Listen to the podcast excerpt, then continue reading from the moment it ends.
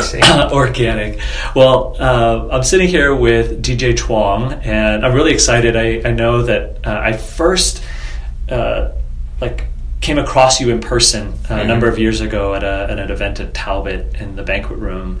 Uh, next to the calf, and, and, you were talking about uh, church, uh, Asian churches and ministry in Asian churches, and uh, I remember appreciating that event. And so when you know we had the opportunity to have you come out later this month mm-hmm. to share with us about the issue of mental health, I was I, I, was all for it, really excited, and really glad for this opportunity to sit down with you and get to know you a little bit better. Um, so thank you for being with us. Well, I'm thrilled to be here and to have this opportunity to share with your youth group and your church about life and the challenges we all face and in a church context as well. Great, great. Maybe could you just share a little bit about who you are and uh, some of your uh, your story?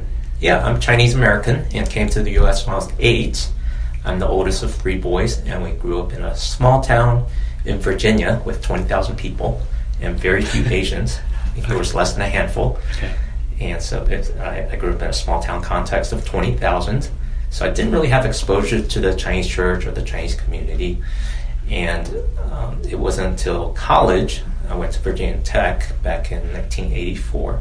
So that kind of shows my age. um, then I got uh, exposure to a broader uh, Chinese and Asian American and multi ethnic context. Uh, graduated with a computer engineering degree and started to follow Christ during my college years. And then two years after working as an electrical engineer, I went to seminary, Dallas Theological Seminary, okay. in Texas. Yeah. And during my first year, I was in Austin at your uncle Daniel Lowe's ordination. Oh, really? Yes. I didn't know that. Yeah, so our paths have crossed um, serendipitously over the years. Okay, okay. So you met him at ACC? Yes, that's right. Okay, okay, great. W- were you there? No, I well, I went to visit him one time when I was a kid. yeah, know, just kind of like a family visit. Uh, but I don't really have any uh, uh, other connection to ACC. Okay. Yeah, but that's that's yeah, I had no idea. Yeah, and we'll discover more as we talk. I'm sure. Yeah. Uh, I graduated in 1995 with a Master of Theology, and then the next five years worked as a pastor in two years in a Chinese church in Raleigh, North Carolina. Okay. Three years in Northern Virginia with a more Asian American multi ethnic church. And then the last 16 or so years, I've worked in a variety of nonprofits and Christian ministries, including a uh, family foundation. So I I got some exposure in philanthropy. I got some exposure in donor development. I went back to software and did some of that, and um, publishing, uh, leadership development with Church Innovations, and then currently I'm an internet engineer. so I work with American Bible Society, okay. and we run the infrastructure, the digital plumbing for domain names that end in .bible. Oh, I see. Okay. So if I can interest you in jasonlowe.bible, Bible. we should have a conversation after this. All right, I'll think about it.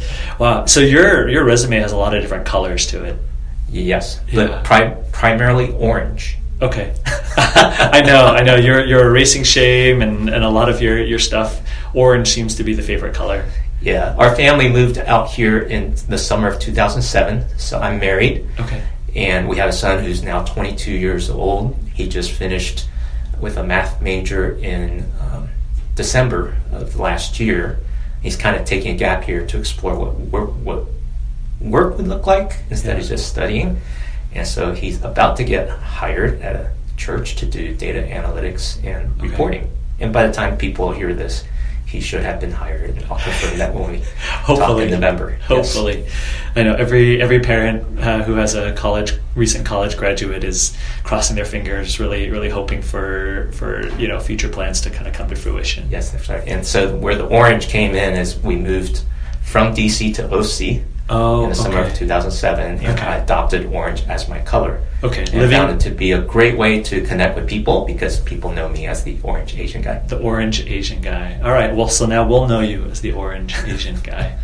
Um, So you know you'll be coming out to share with us about the issue of mental health, Mhm. and I know that a, a lot of your ministry and, and work pertains to you know helping uh, the the church and in particular the Asian church wrestle with the issue of of mental health. How did you come to uh, you know focus on that particular issue and an area of ministry? Well, it's a personal journey.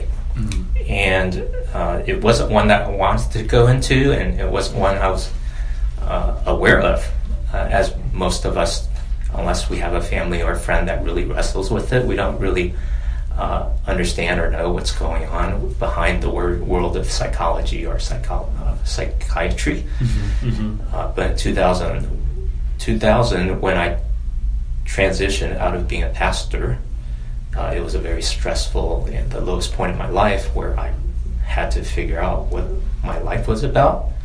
And uh, it put me in a place where I was desperate. I needed help uh, with my mental illness. Okay. And during that year, I was diagnosed bipolar. So I have bipolar disorder that I've learned to manage over the years. So it's been 19 years now.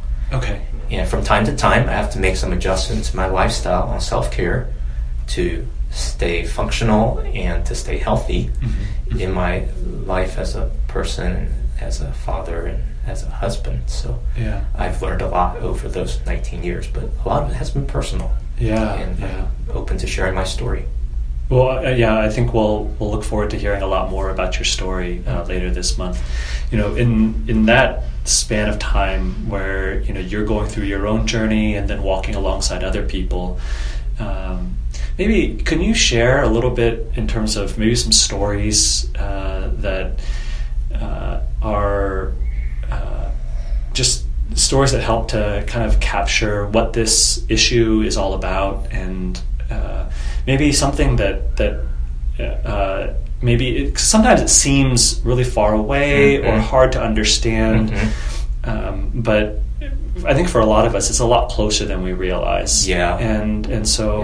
I think it's important for uh, our our our youth to uh, to feel that nearness Yes. and so, I, I, maybe if Yes. you had any stories Yeah. uh, over the years that you've come across that Yeah, kind of help I, I think of three data points. So Okay. I'll go. I'll go big to small. yeah, So in the world today, the World Health Organization estimates 800,000 people die by suicide a year. mm. And so that's almost one per minute. Wow. So just as we're talking, someone has yeah, died by suicide, and that's the phrase um, that is good to use in Okay. describing suicide. die by suicide. Die by suicide, Okay. rather than the other phrases that we have heard of. Um, and then uh, here in the U.S., one in five Americans, these are adults, so 18 and over, one in five Americans wrestle, uh, struggle with mental illness. Mm. And mental illness causes people to not be functional. Uh, they have mood swings. There's something not right with their brain, so it affects their decision making. It affects their relationships. It affects their livelihood, their well being, and for some, even to the end of life. Mm. And so it's a very real issue. So one in five, you look at the person to your left and the person to your right, and the friends that they know. Someone is likely to be struggling with mental illness, Yeah. whether short term or chronic long term. Yeah. So Okay. it's that close. Yeah. Yeah. So in a room of 100, I'm not sure how big your youth group is. yeah, we have maybe about total of seventy to eighty students, middle school, high school. Yeah. All right. So that's um, Like maybe like 15 or so Yeah. that might be wrestling. And for you as a pastor, as a ministry leader, um, sometimes you'll get people who are struggling come to you and ask for help. Oh yeah. Yeah. And so often, especially for people that are part of a faith community, the pastor is the first person they go to to Mm. confide in and to share about their personal struggle because sometimes the mental illness and the emotional struggle and the spiritual struggle overlap. They're not Mm. clean separate categories, Yeah. but they're over, they're overlapping categories because we're holistic human beings. yeah. Yeah. And so we, um, we as past, uh, those who are pastors and mental health professionals are beginning to learn how to work together Mm. to provide the support and the help for people to live healthy and thriving lives. Yeah. Yeah. and I- I- I and then as we're talking today, Uh, today is Suicide Prevention Day, so it's very much on the mind of Oh. our whole nation to say, Yeah. hey, this is a very serious issue for our nation, and it's a preventable disease. Yeah. Uh, it's the 10th, top 10 leading cause of death, and it's actually preventable. Mm-hmm. And then uh, in the news today, uh, one of the pastors in our area named Jarrid Wilson died by suicide, Uh, recently, like like yesterday. really. Yes. And he was an associate pastor at Harvest Christian Fellowship, Greg Laurie's church. Mm-hmm. And Greg Laurie just did a uh, harvest festival there at Yeah. the uh, recently. Angel Stadium. Yeah. And um, this pastor even had a mental health advocacy and resource. Mm. So while he's battling his personal struggle, he's trying to help others. Yeah. And then, um, in a moment of Felt pain overwhelmed. and something, yeah, it's hard to know what happens Yeah. in a person that struggles to that point. Yeah. Yeah. But we're beginning to learn more. Yeah. But yeah. one of the things is we have to be able to talk about this. Because if we don't talk about it, we're only as sick as our secrets. Hmm. Hmm. Can you talk about that phrase a little bit? Yeah, it's I've never heard that before. Yeah, it's something I've learned in Celebrate Recovery Okay. and people that wrestle with life issues. And in particular, I attend a little church called Saddleback Church, Okay. which is led by Pastor Rick and Kay Warren. Mhm. And one of the ministries that they've developed uh, over the past five or six years is Hope for Mental Health. Okay. And part of that is because their own son died by suicide about five or six years ago. Yeah, I remember that story. Yeah, it's tragic. And one of the things that they did themselves was to grieve uh, in the open over social media Mm. so that they could be a model, or at least they could put themselves up there to say, here's what grief looks like. Yeah. And they're trying to do it in a healthy way so that other people can learn. And the thing about shame Mhm. and secrets is when we're not able to talk about something, then it has a power over us. Mm. Think of it like darkness and light Mm-hmm. Mm-hmm. darkness is not a good thing for us spiritually in the same way um, silence is not healthy for us as children of the light Yeah, actually, you know this um, this fall, our students, our high school students, are going through Matthew 5 Mm. and you know, uh, actually this week. So, you know, um, this actually today is September 11th that we're recording this, Mhm. uh, but later this week they'll go through Matthew 5, 13 to 16. You know, Mhm. and uh, uh, light on a hill Mm, um, mhm. shouldn't be hidden. Yes. It should be uh, seen by by everyone. Yeah, so it, Right. it's right right in the pocket for for for what we're we're kind of focusing on for our students. that's right and one of the things that i did over the past year is start a podcast called erasing shame Mm. and we have i have a co-host with me and we talk about various aspects of shame as asian americans Yeah. and i know there's a popular author and speaker named brene brown Okay. and he, she's given TED talks and conferences and speaking events and talking about shame in the mainstream culture of America. Okay. But she's Caucasian, Mm. Mm. and a lot of things that she says is very helpful. But when an Asian American person talks about it, there's a whole nother level and depth that resonates for us Yeah. because of the life experience that we've had. Yeah. And so, as we opened up this conversation as Asian Americans talking about shame, we realized, wow, this is such a big thing that keeps us from living a life that's more healthy. yeah. Because secrets and, and shame causes us to carry the weight of these things, and we can't share with anybody. So, as the Bible talks about carrying one another's burdens, Mhm. when we're carrying that by ourselves, it actually gets heavier and heavier Mm. because you're suppressing something that needs to get out. Right. Right. And so the antidote to shame is a healthy conversation in a safe place. Yeah. And so finding that trusted, safe person who will be non judgmental Right. and can listen to your uh, pain and shame is the first step towards health getting out of that weight. Yeah. Yeah. And so so so the phrase, you know, sick as our secrets. Yes. Okay. Okay. I'll have to remember that one. um, you know, your some of your thoughts actually lead to something else that I wanted to discuss a little bit, which which is the the uniqueness uh, of wrestling uh, with mental illness in an Asian setting, mm-hmm. you know, with Asian culture as the backdrop of our identity and the way that we see the world. And so I was wondering what you've learned about uh, that dynamic mm-hmm. of mental illness, which is something that isn't really a respecter of, of culture or, or persons, but certainly our our identity as Asian Asian Americans uh, has has an impact on how we experience mental illness. And so, yes. yeah, maybe you could mm-hmm. share a little bit about that. Oh, that's such a huge topic that we're just beginning to step into mm-hmm. as a society. And many Asian cultures don't even have the word for mental illness, mm-hmm. for one. Okay. And then for two, um, they don't have a word for it because because they don't believe it's a thing. Okay. Yeah. So when you when you can't name it, it's a secret, and then we can't name it, then you're uh, ignoring that reality. Yeah. And and so it doesn't even cross your consciousness, and it, so it's this. So there's no there's there's no possibility to deal with it until you name it. Right. So it kind of goes back. I, I think back. It's very primal in how God created us to name things. Mm-hmm. You know, it goes all the way back to Genesis mm-hmm. 2 that Adam named the animals. Yeah. In the same way, if we're able to name the things that we're experiencing, mm-hmm. then we can begin to work on it. Mm-hmm. And so, in some Asian cultures that don't have the language developed to talk about shame and mental illness, then those things, that phenomena of the human condition, goes unaddressed. Yeah. And it's a difficult thing to address because we're shameful about our weaknesses. Right. We as Asian culture likes to honor our uh, desire to be moral, our desire to be righteous, and our desire to be well. Mm-hmm. And we don't like to show weakness. Right, right. And if we have that uncle or that relative that is struggling, the fam- the immediate family might know, but when you're at a bigger family gathering or a reunion or a wedding, it's like, oh, Uncle Joe couldn't make because he's not feeling well. Mm.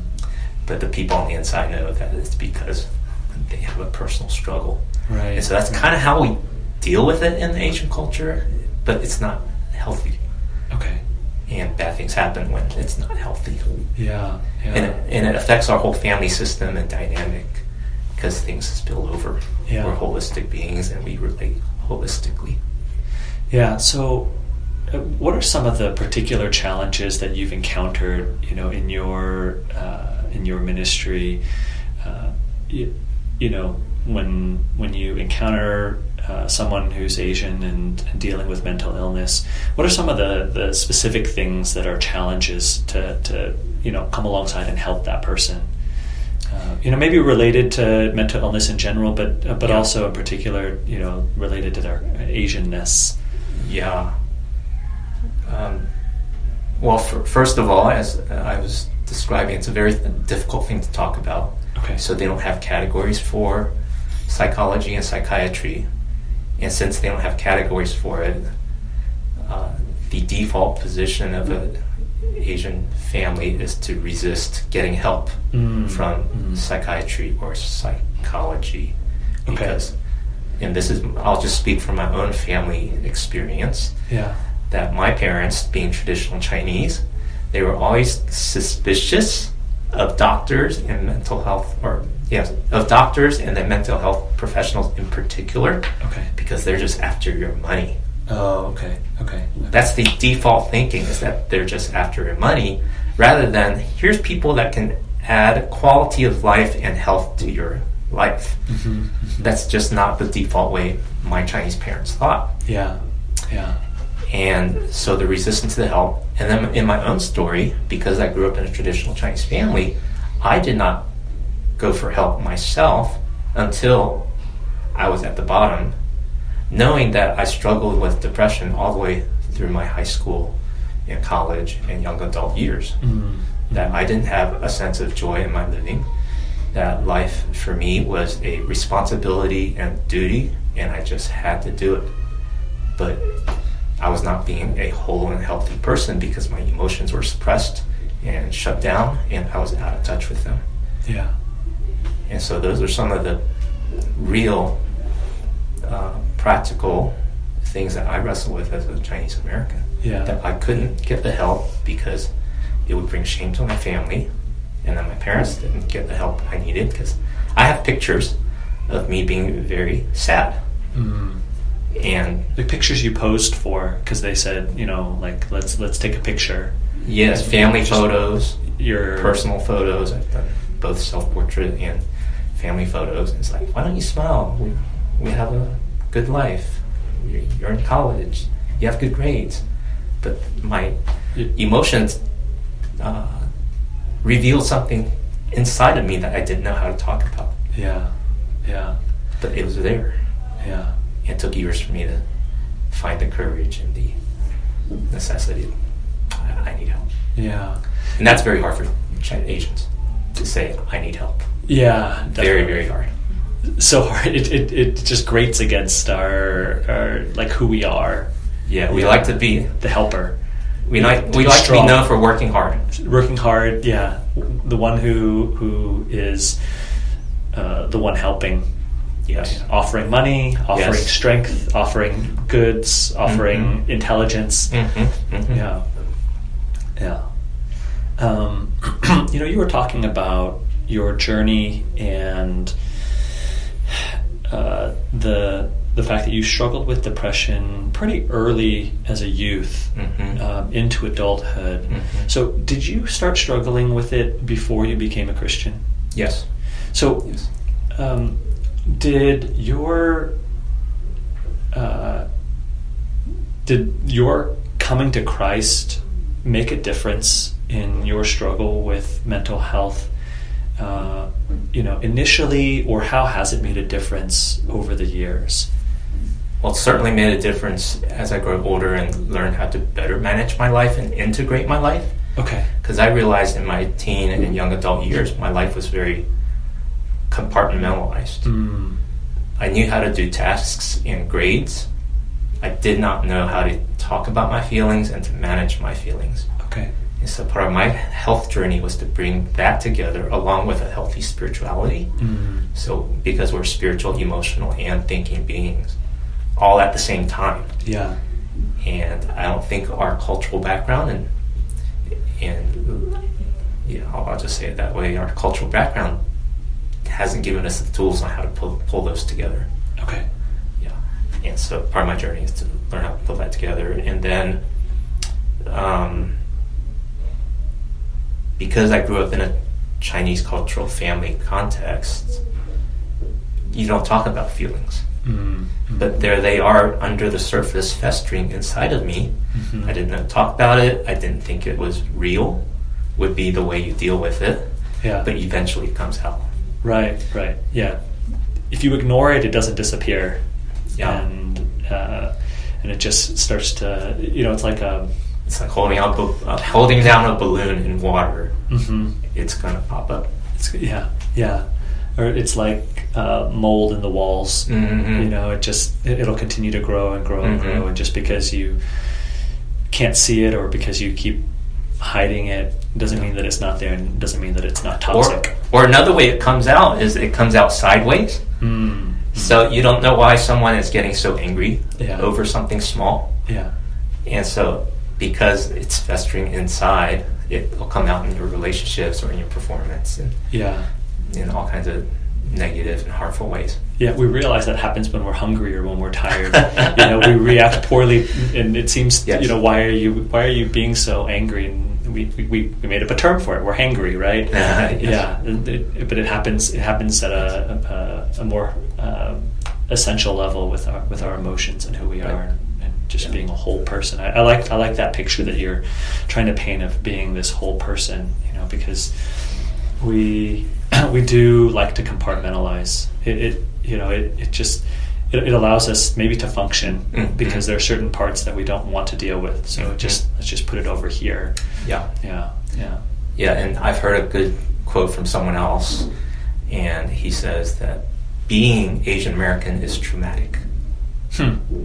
Yeah, he hasn't unpacked that for me, but Okay. part of me gets that Okay. because the immigrant experience is traumatic, oh, oh. and for most immigrants, they don't have the opportunity to process all those emotional things that happen to them yeah. and in them from moving to a brand new country and having to learn how to survive and having to deal with kids that don't understand and appreciate the sacrifice they made. Right. And then the kids pick up that unspoken, festering emotion Yeah. because emotions are kind of contagious, Yeah. especially in a family system. hmm And so there are things that I have to learn to deal with in my own self care that came from my family and came from people that influenced me. And now we're in a social media age where our next generation grew up in a world that's always had internet. Yeah.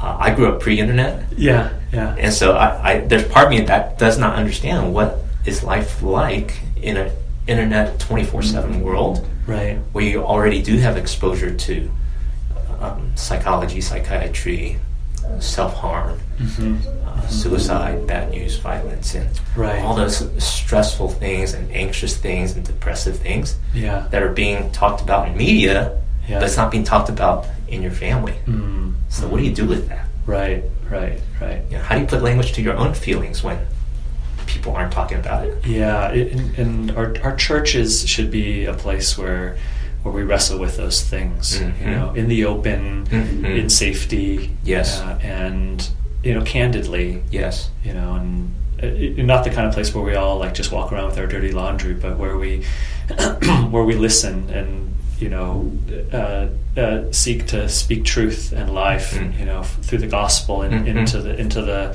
this Mhm. cesspool that we live Yes. in, you know, Yes. and, and not uh, not just ignore it. And so, actually, as we kind of finish up. I think it would be really helpful for, for us if maybe you could offer us maybe some do's and some don'ts with regard to mental health, you know, and how, how do we begin to open up this this subject as something that we uh, we can talk about at Bread of Life Yeah. in the youth ministry, and how can we do it well? Yeah, well, you've opened the door here, so I commend you for doing that on the podcast and also for giving me an opportunity to share a bit more of my story uh, at your church in person. And I want to make myself available uh, during that time as well as online, since we do have all those things available to us with Facebook, Twitter, phone, telephone. That is the benefit of the technology. I think so. Yeah. And we can make so much more use of it. yeah. And I also know that many people resist using technology for whatever cultural reason. That's okay. The, the audience here probably is very okay, too okay with using technology. That's all right. I want to make the most of it. Yeah. And uh, so we need each other. We need to connect. The first thing. And then the second thing I mentioned earlier, uh, it's okay to ask for help.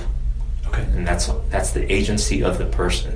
Yeah. That the person gets to make that decision that they can ask for help. And, and Jason, you're someone that they can feel safe and trusted with. That what they share with you will not be shared with anybody else, especially their parents and their friends. Mhm. Okay, so, so you're there for them, and uh, as we're having this conversation, is to reiterate that point.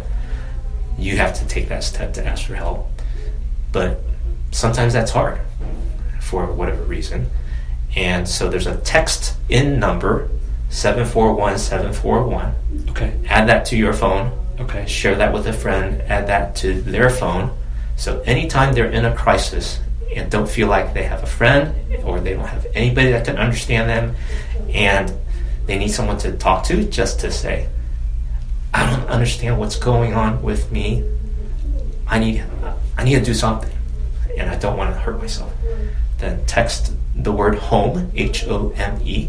And I think you use, you can use other keywords too Okay. to that 741 741 and 24 7 there's people there that will talk with you listen to you and help you take the next healthy step Okay. so okay. those are the most immediate things that you can do Yeah. and you can do for your friends if you notice they're struggling Yeah. Are, are there some things that uh, you know it's important for us to be mindful not to do?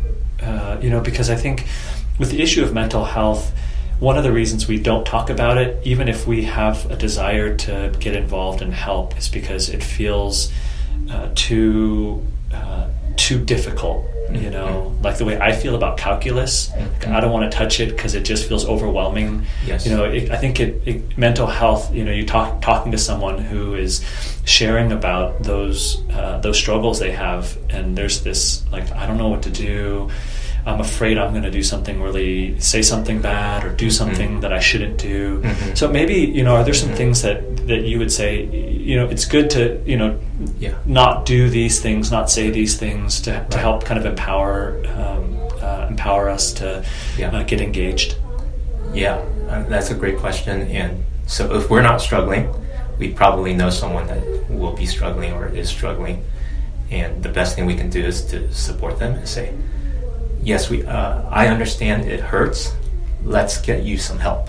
Okay. So remember the f- first question that's really hard to say is asking for help. Yeah. Then you be that friend that will walk alongside of them and get help Okay. implicit with that means you don't judge them for being weak mm mm. or having this struggle and hey you're the straight a student how could you be having this kind of a thing Yeah.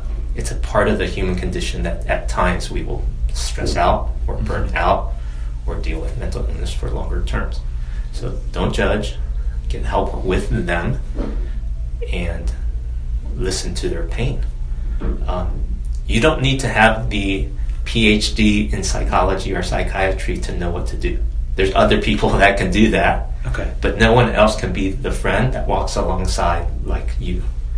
And that's the best place you are in when you know of or when you sense someone is struggling. Yeah, you know when when you have that opportunity to come alongside someone, Mhm. but then you don't know what the next step is. Uh, what would you recommend that that kind of a person do? Yeah, so so as you're getting help, uh, I mentioned earlier the 741 741 crisis text line. Yeah. I mentioned you are available. I, I make myself available through my website and my phone number. Um, and then we'll put together some show notes for this episode Yeah. where you have some additional resources like just read up on what mental illness is so that you're informed. Yeah. So it's not this big black hole that you're just asking for help. You now have a framework for what is going on inside of someone that's struggling with mental illness Yeah. so that you can understand what's the role of counseling and psychology, what's the role of psychiatry and medication, Yeah. what's the role of spiritual support, Mhm. and what's the role of a friend. Yeah. So we'll add links in the show notes for you to get educated so that you're aware of how to help people in a more meaningful way. Yeah, yeah. This has been really good, DJ. I, I appreciate a lot uh, just the wisdom and experience uh, that you have to share with us, and your willingness to meet me in this random library in Fountain Valley. Uh, I mean, neither of us have ever been here before. Um, It's all right. came all right. early, s- s- squatted in, in their only study room, and uh, all these people here walking around have no idea what we're doing. that's, that's awesome. Um, so thank you very much for being uh, on our podcast this month, and we really look forward to having you join us uh, later. Uh, DJ will be joining us on the uh, November twenty second. Uh, so it's a Friday night, and, and he'll he'll come and share with us more about his story and uh, just the story of his family and Mhm. um, mental illness, mental illness, and help us to take take some of the early steps in, in being able to uh, address this issue within our own community, and, and to also help those who are outside of our community um, to to be to be whole and to be well. Amen. Thank you. Thank you for joining us on this ninth episode of Breadcrumbs.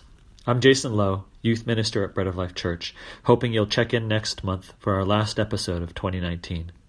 And finally, mark your calendars on Friday, November 22nd at 7:30 p.m. when DJ will come to Bread of Life and share more about his own story and about becoming a church that serves and supports those struggling with mental illness.